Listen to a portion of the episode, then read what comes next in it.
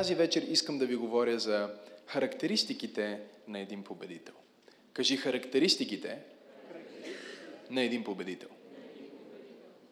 Нали знаете, като си купувате нещо и а, са описани характеристиките. А, купуваш си кола, описани са характеристиките. Описано е какво включва тази кола, какво има в нея, нали? И според цената и нещата и класа, започваш да четеш и почваш да пишеш, нали, там IBS. И не ме питайте за коли, защото това ми е най-слабото нещо, не знам, що го подхванах. А, но пише L стъкла, нали? Това вече всички коли го имат, може би. Може би не. Отопление на седалките, нали? GBS, AUX, музика. Не всички казва Жоро. Еми, Жоро, трябва да ми помогнеш. Но има спецификации, има а, определени неща, характеристики, които са описани. И те са включени в дадения продукт или даденото нещо, което купуваш. По същия начин ние имаме характеристики, които са дадени в Библията. Говорихме за принципи на победа, говорихме за сърцето на победител. Тая вечер говорим за някои от характеристиките на победител. Кажи, аз съм победител. Аз съм победител. Ето какво ни казва Деяния на апостолите 16 глава, четем от 1 до 3 стих. Говори за апостол Павел и казва А после пристигна в Деверия и Листра. И ето там имаше един ученик на име Тимотей, син на една повярвала юдейка. Или с други думи, майка му беше еврейка, която бе приела Христос. Бе приела, че Христос е Месия или както бихме нарекли такъв човек днес, тя беше месиански евреин или евреин, който вярва, че Исус е Месията. И казва, а баща му беше гърк. За него имаше добро свидетелство от братята в Листра и в Икония. Него Павел пожела да води със себе си. Затова го взе и го обряза заради юдеите, които бяха по онези места. Защото всички знаеха, че баща му беше гърк. Характеристиките на един победител, Тимотей е брилянтен пример за победител. Още на млади години Тимотей започва да изпълнява призива на Бог за живота си. Ние знаем от Словото, че най-вероятно той е водил една от най-големите църкви в ранната църква, намираща се в Ефес, което е близо до днешен Измир, извън днешен Измир.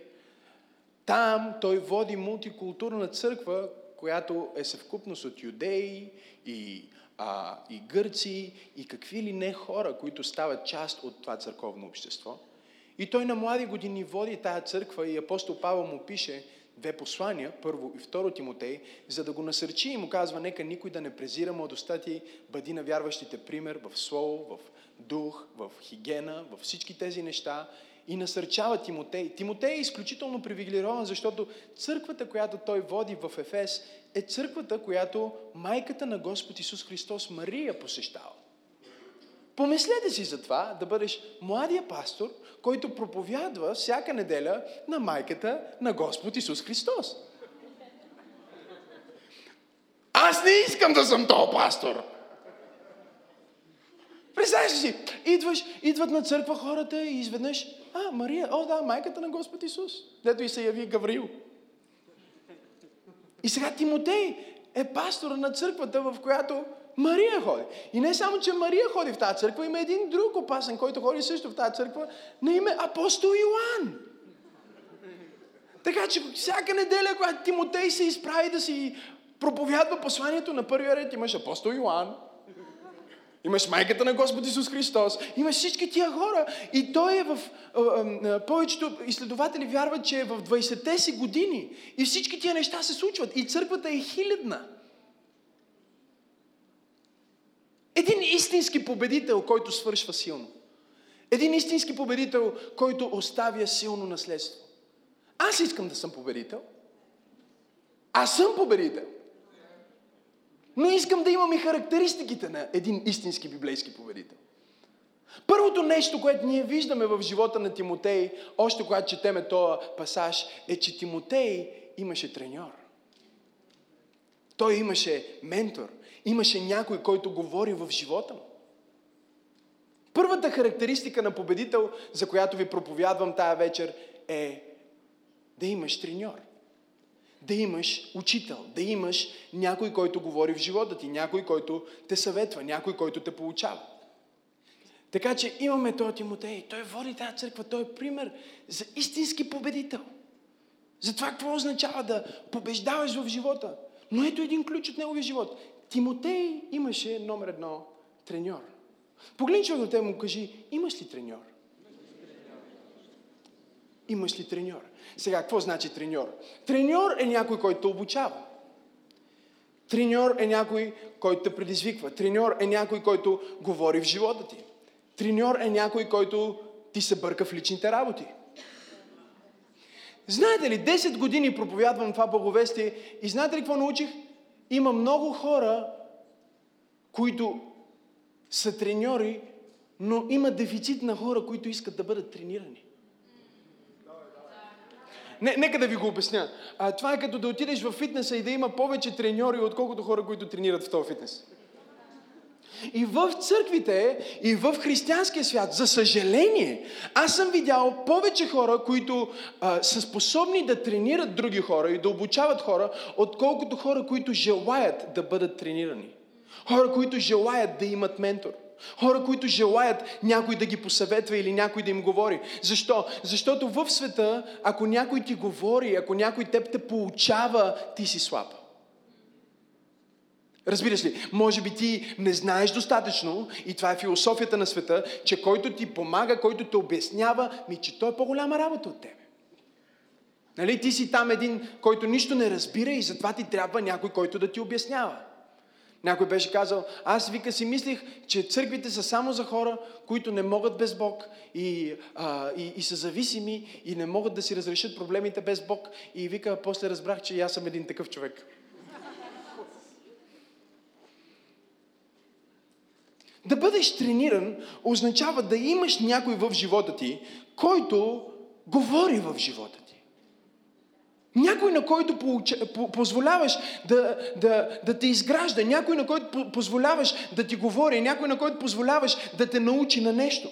Проблема е, че ние сме взели менталитета на света, който казва, че ние си знаеме всичко. Нали? България и може би Израел са, окей, още някоя друга страна, са страни, в които всеки знае всичко. А, говорих си с моите приятели в Израел, които преди това живееха в Швеция, мъже швед от еврейски происход, жената ми приятел, както и да е, и се ожениха и аз им пророкувах и сега живеят в Израел. И сега сме в Израел и сме на вечеря и, и си говорим и, и аз казвам, какво значи да минеш от Швеция да живееш в Швеция, да израснеш в Швеция и накрая да живееш в Израел. В Ерусалим. Нали? Има Израел и после има Ерусалим.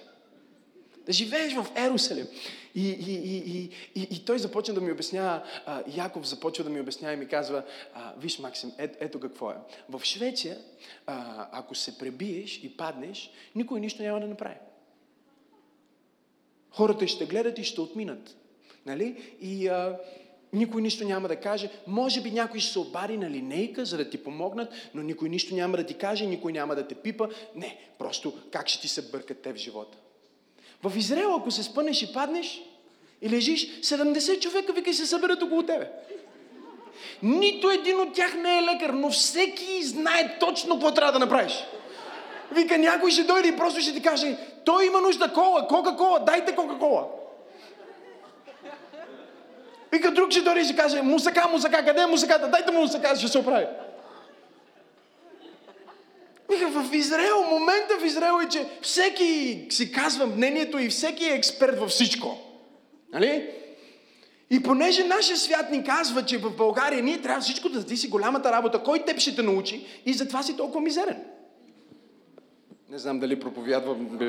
За, за това си беден, за това си мизерен, за това си в излишък и за това духовното ти израстване е задръстено. Защото Бог го е направил така, че ти да имаш нужда от някой друг там, който да ти помогне. За първи път в Библията ние четем, че нещо не е добро. И Бог казва, не е добре за човека да бъде сам. Аз ще му създам подходящ помощник. Това означава, че всеки човек на тази земя има нужда от някой, който да му помогне. И вижте, ако ние погледнем успешните хора, успешни спортисти, всеки спортист има треньор.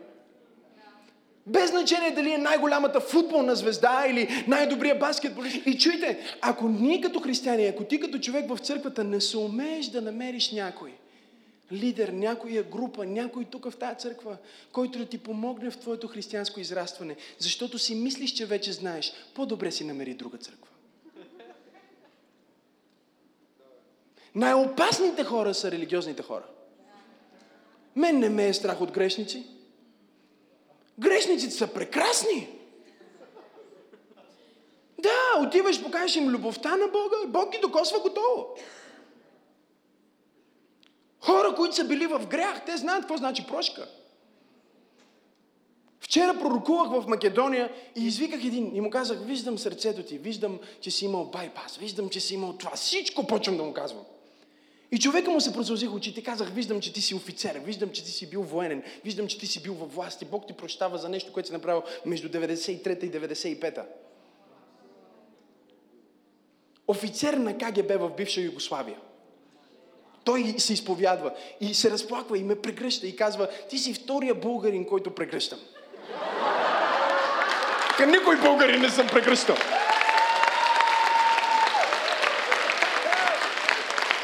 Са грешниците, грешниците знаят какво е прошка и знаят какво е Бог да им говори и имат респект. Знаете ли какъв респект? Той вика, вика първия българин, който го прегърнах, вика сега е генерал. Вика, и ти си генерал, ама друг генерал. Викам, ти плът и кръв не са ти открили това. О, хайде хора, помогнете ми да проповядвам тая вечер. Грешниците са брилянтни, защото грешниците те идват и се спасяват и казват, научи ме. Ако им кажеш, пляскаме, те пляскат. Ако им кажеш, сега ще скачаме, те скачат. Те не казват, пише ли в Библията да се скача? Къде го пиша, а? Грешниците са прекрасни. Затова Исус не прекарваше време с фарисеите. Библията казва, седеше по масите, по сватбите, с хората в света. На тях разясняваше Божието царство. Аз искам да имаме църква в, ученичество. Църква, която казва, не знам, научи ме. А, а, 20 години съм вярващ, обаче той човек вярва от вчера, обаче може би Бог на него нещо му е показал което още на мен не ми го е показал. Може би аз имам нещо, което да приема от това дете, което идва от неделното училище и идва за да ми подари нещо, което е научил в недел. Може би все още имам какво да науча. Не може би, ако си победител, със сигурност имаш нужда от треньор, имаш нужда от някой, който да говори в живота ви. Най-прекрасните гласове в света имат това, което се нарича voice coach. Бионса има voice coach.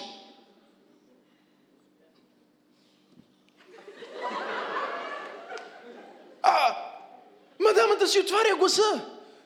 И гласа и започва да те обарва. Не знам дали ви се е случвало. Някой започва да пее и нещо почва да те пипа. Тръпки, работи, извине, не, нещо духовно е това.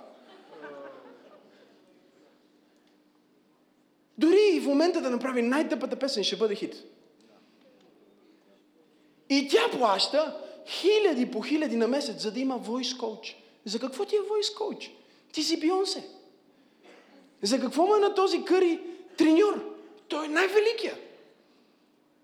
Но най-великите са разбрали, че пътя към величие не минава по пътека наречена самота не минава по пътека, която е самостоятелна, а минава по пътека на менторство, минава по пътека на духовно бащинство, минава по пътека, в която казваш, научи ме, аз ще се смира, аз искам да науча, аз искам да израствам.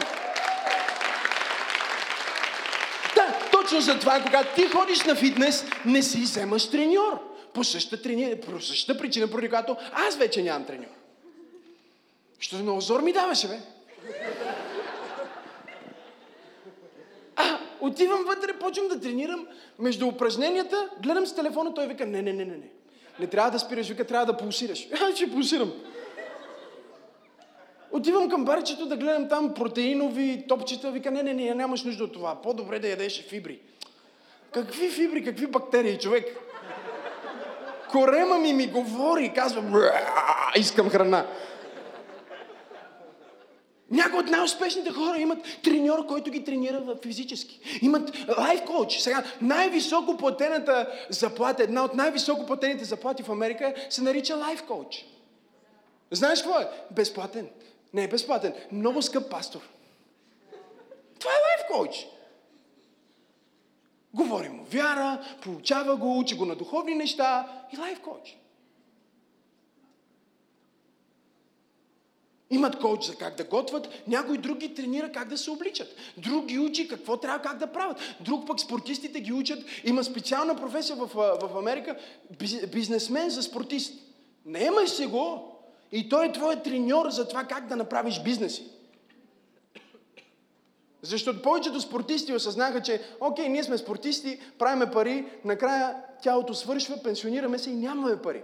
Затова дай докато имаме пари да имаме бизнес. И затова те сега си имат бизнес коуч. И докато тренират и успяват в това, Къри сигурно си има такъв коуч, който му казва инвестираме тук, тук, тук, тук и той остарява и си става бизнесмен. Трудното с това да имаш някой, който да говори в живота ти и да ти бъде треньор, е, че той винаги те обрязва. Библията казва, че Тимотей беше на около 20 години. Той не беше дете. Тук ли сте? Говорим за един млад мъж, който хората в обществото го познават. И изведнъж идва той откачен еврей. С римско гражданство.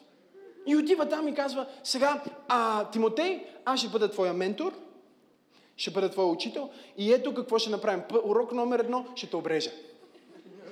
Сега не знам дали разбирате какво значи да бъдеш обрязан. И сега този мъж на 20 години, Библията казва, той имаше добро име между хората. Смен ли сте? Той, хората го приемаха, хората го харесваха, хората знаеха кой е Тимотей.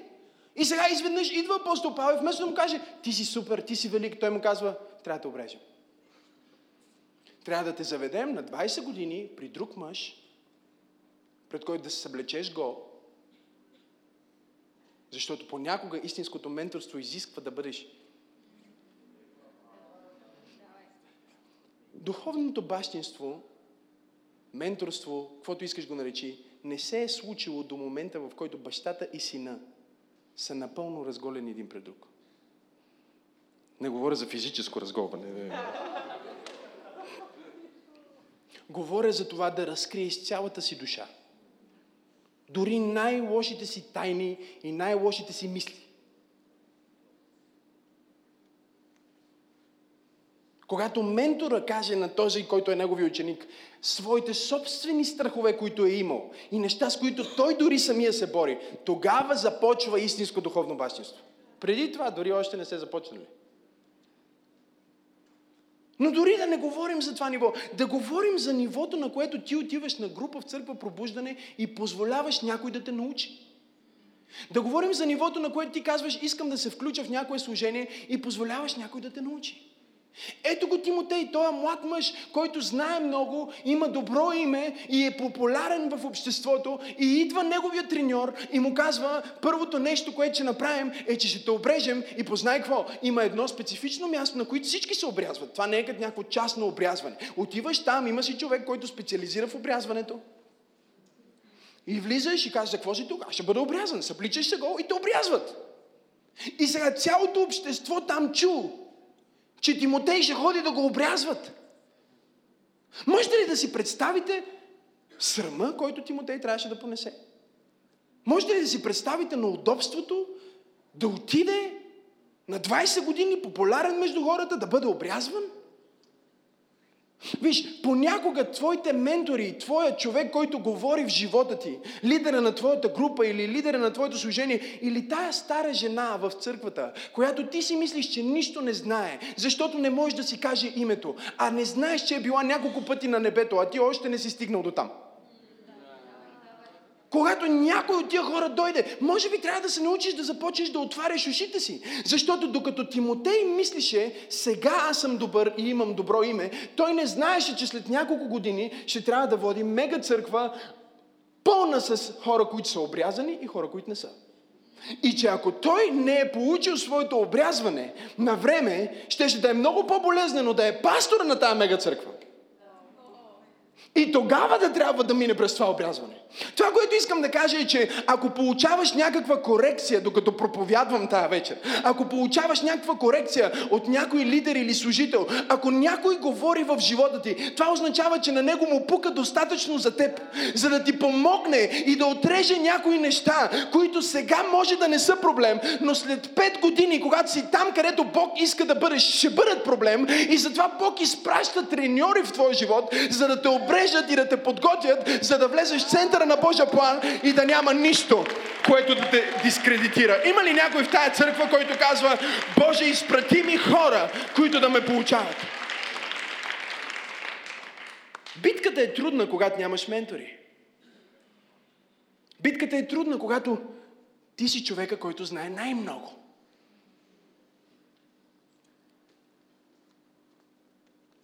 Нервна криза те удря не защото имаш ментори, а защото ти си човека в твоето семейство, който знае всичко. И всички идват при теб. Бълдъзата има проблем при теб. Комшиката идва проблем при теб. Нали? Ти си станал специалист в разрешаването на софистикирани проблеми.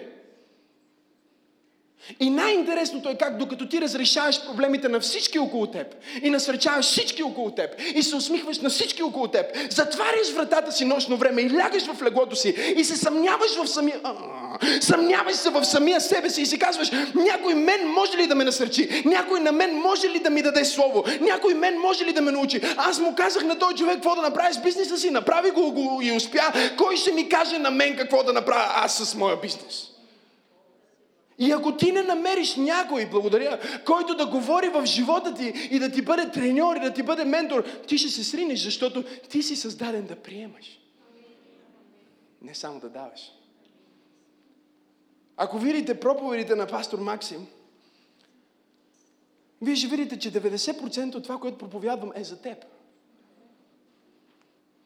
Аз проповядвам за Христос, за това, което Христос е направил, но сега ти говоря какво ти можеш да направиш с Христос. Как ти можеш да живееш с Христос?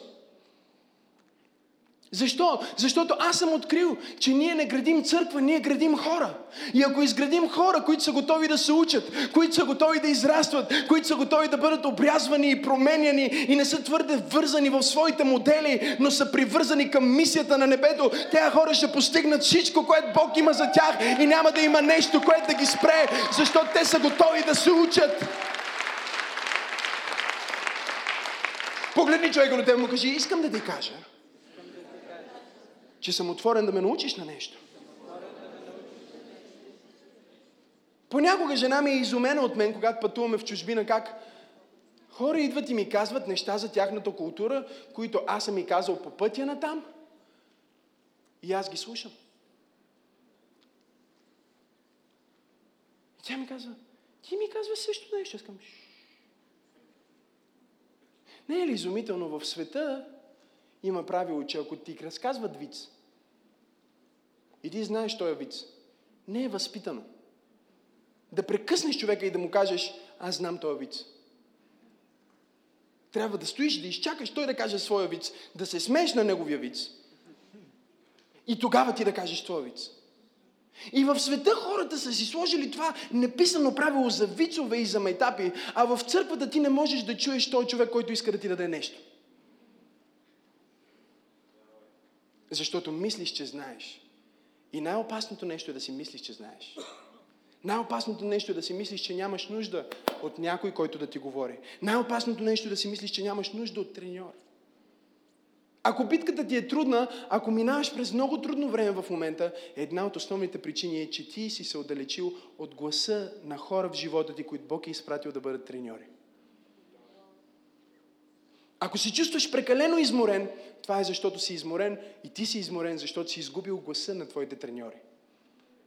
Да имаш треньор е най-прекрасното нещо, защото той е минал по пътя, който ти минаваш.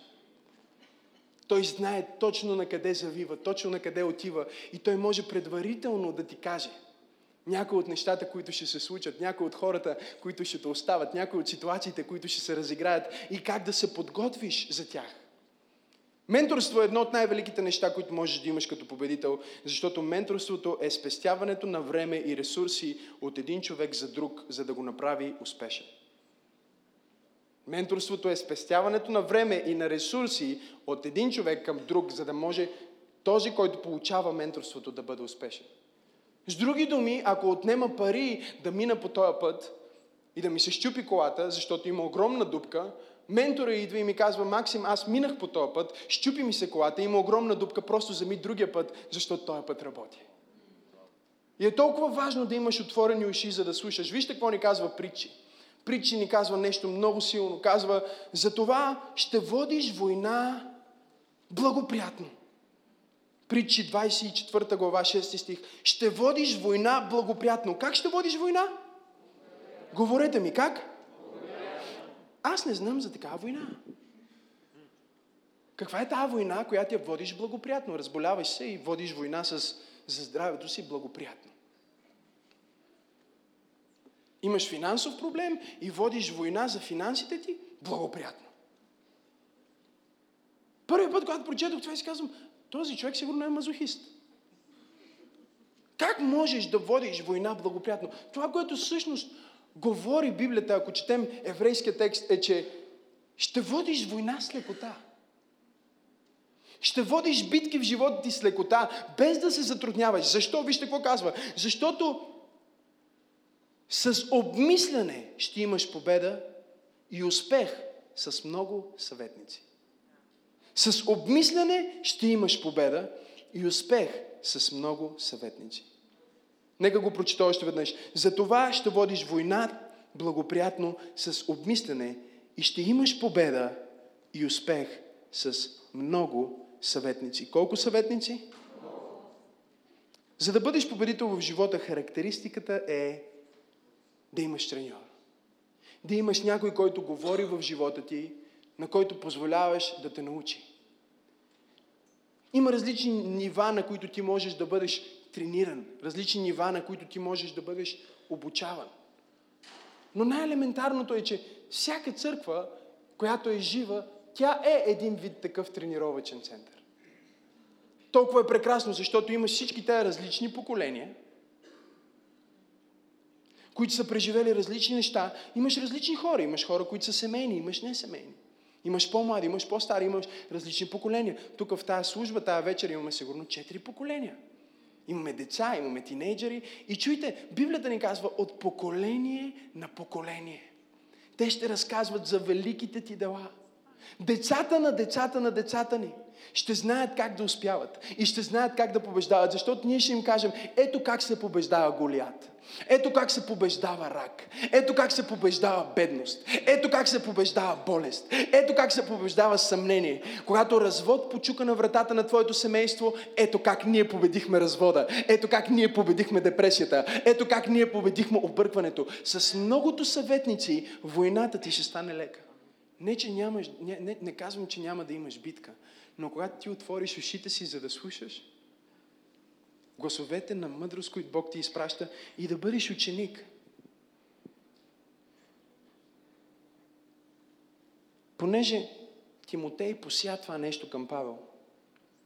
Можете ли си представите, Тимотей трябваше да проповядва за Исус и майката на Господа стои там. Той, той беше човека, който може да го направи, защото той имаше треньор. Бог опитва ли се да те подготви за нещо в твоя живот? Изпратил ли е хора, които да обрежат нещо? Едните са, които обрязват са, които са ментори. Другите са просто тия, които те дразнат. Хората, които те дразнят, много от тях са били пратени от Бог, за да провокират. Но нека егото да е наранено. Нека плътта да е наранена. Нека нещата, които те убиват, да бъдат наранени. Нека гордостта, която спира собствения ти прогрес, да бъде наранена. Нека душевните връзки, които спират собственото ти развитие, да бъдат наранени. Позволи на Бог да изпрати гласове в живота ти, които да те оформят и да те издигнат и да те предизвикат. Докато всички ръкопляскаха ни от тека, о, Тимотей, ти си супер. Павел идва и казва, не, не, не, трябва да те обрежем. Ако бях, ако бях аз, запитай се, запитай се този въпрос, ако бях аз, щях ли да последвам Павел? Или щях да остана с хората, които се ми казват колко съм добър? Хората, които се ме целуват, ме обичат, ме прегрещат. Не забравяйте, че Юда предаде Исус целувка. Знаете ли какво открих аз? Открих, че фамилярния ласкател винаги е предателя. Човека, който идва и те ласкае и те вижда като съвършен, той винаги е предателя. Човека, който никога няма нещо, което да ти каже, ей, я се стигни. Какво можем да подобрим? Това е което казваш. И не се притесняваш, докато има някой в живота ти, който те тика. И ти казва, давай, ти можеш, можеш по-добре, ти си по-добър от това. Но проблема е, че много често ти се заобикаля с хора, които те сравняват с загубеняци. Така, не си толкова зле, бе, виж го той е. До кога ще сравняваш твоето семейство с това мухлясало семейство? И ще кажеш, е, ние не сме толкова зле, виж тях. Да, сравняваш твой бизнес, своя бизнес, кажеш, е, нашия бизнес, окей, е нашия бизнес. Колко пари изкарате? 100 лева, ли? Не сме на минус. Бог иска да изпрати треньори в живота, за да ти кажат, ей, стегни се. Ти можеш. Има много повече сила в теб. Има много повече потенциал в теб. Ти си на 5% от това, което Бог... Аз пророкувам в момента на някой. Ти си на 5% от потенциала, който Бог има за теб. Ти можеш много повече да постигнеш. Можеш много повече да изкараш. Можеш много повече да научиш. Аз не съм удовлетворен от това, което си постигнал. Аз вярвам, че Бог има повече за тебе тази година. Преди края на тази година аз искам да вярвам на Бог, да удариш нива, които никога не си удрил, да докоснеш места, които никога не си... Защо си доволен? Смя... Бъди благодарен, но не дей да бъдеш задоволен. Нека да вдигнем тази заплата. Нека да подобриме това семейство, нека да подобриме това здраве, нека да подобриме тази църква. Ние сме хора, които винаги търсят за следващото ниво. Кажи следващото ниво. Става чрез ментор, става чрез треньор. Аз усещам вяра, която се издига вътре в теб. Не знам дали ти го усещаш. Вяра вътре в теб, че може твоето семейство да бъде благословено. Вяра, че няма нужда да се снабдяваш, че да няма нужда да се сравняваш с някакви други. Ти си много повече. Бог има много повече за теб. Той има много повече. И да, Бог ще изпрати хора, които ще трябва да обрежат някои неща, ще трябва да подкастрят някои неща, ще трябва да махнеш някои неща, някои думи, които използваш, може да трябва да ги спреш, някои хора, с които общуваш, някои хора, с които общуваш, може. А? Ще трябва да влезеш в Фейсбук да направиш блог, ще трябва да влезеш в Фейсбук да направиш бан, ще трябва да, да влезеш в Фейсбук и да маркираш някой като спам, защото всъщност е спам. Аз не искам хора, които само да ме спамят, просто ги пишат, че са спам.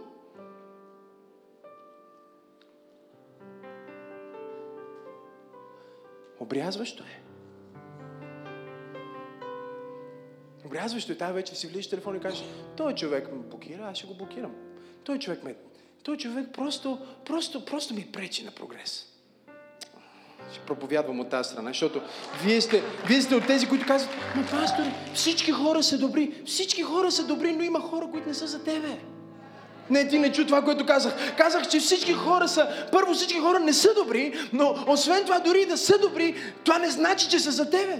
А, а, а ще пробвам от тази страна. Казах, че дори да е добър, не значи непременно, че е за тебе, защото той може да е добър на нивото, на което той е, но Бог е подготвил друго ниво за тебе. Той е подготвил друго място за тебе. Той е подготвил друго място за твоето семейство. Не знам дали има хора в тази църква. Хора, които казват, аз няма да бъда посредствен, аз няма да бъда обикновен, аз няма да се сравнявам с всички хора, които са там долу, няма да бъда с гаргите, защото Бог ме е призовал да летя с орлите.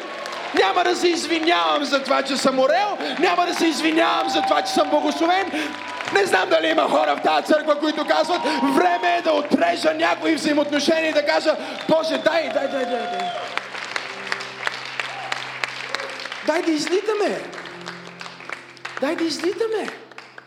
Някой ти какво правиш тази църква всяка неделя? Трябва да му кажеш, влияят ми добре, бе, човек, нека до теб. Забелязваш, че хората, които се ти казват, що ходиш всяка неделя на църква, са опресирани? А ти отиваш свеж при тях. И така, какво правиш пак в тази църква? И си му каже, ей, ей, ако може в духа да направиш спам на някой, както го кликваш, а, отиваш на работа и някой идва към тебе, спам. Колегата ти идва да ти каже нещо, спам. Братовчет ти ти звъни по телефона, спам.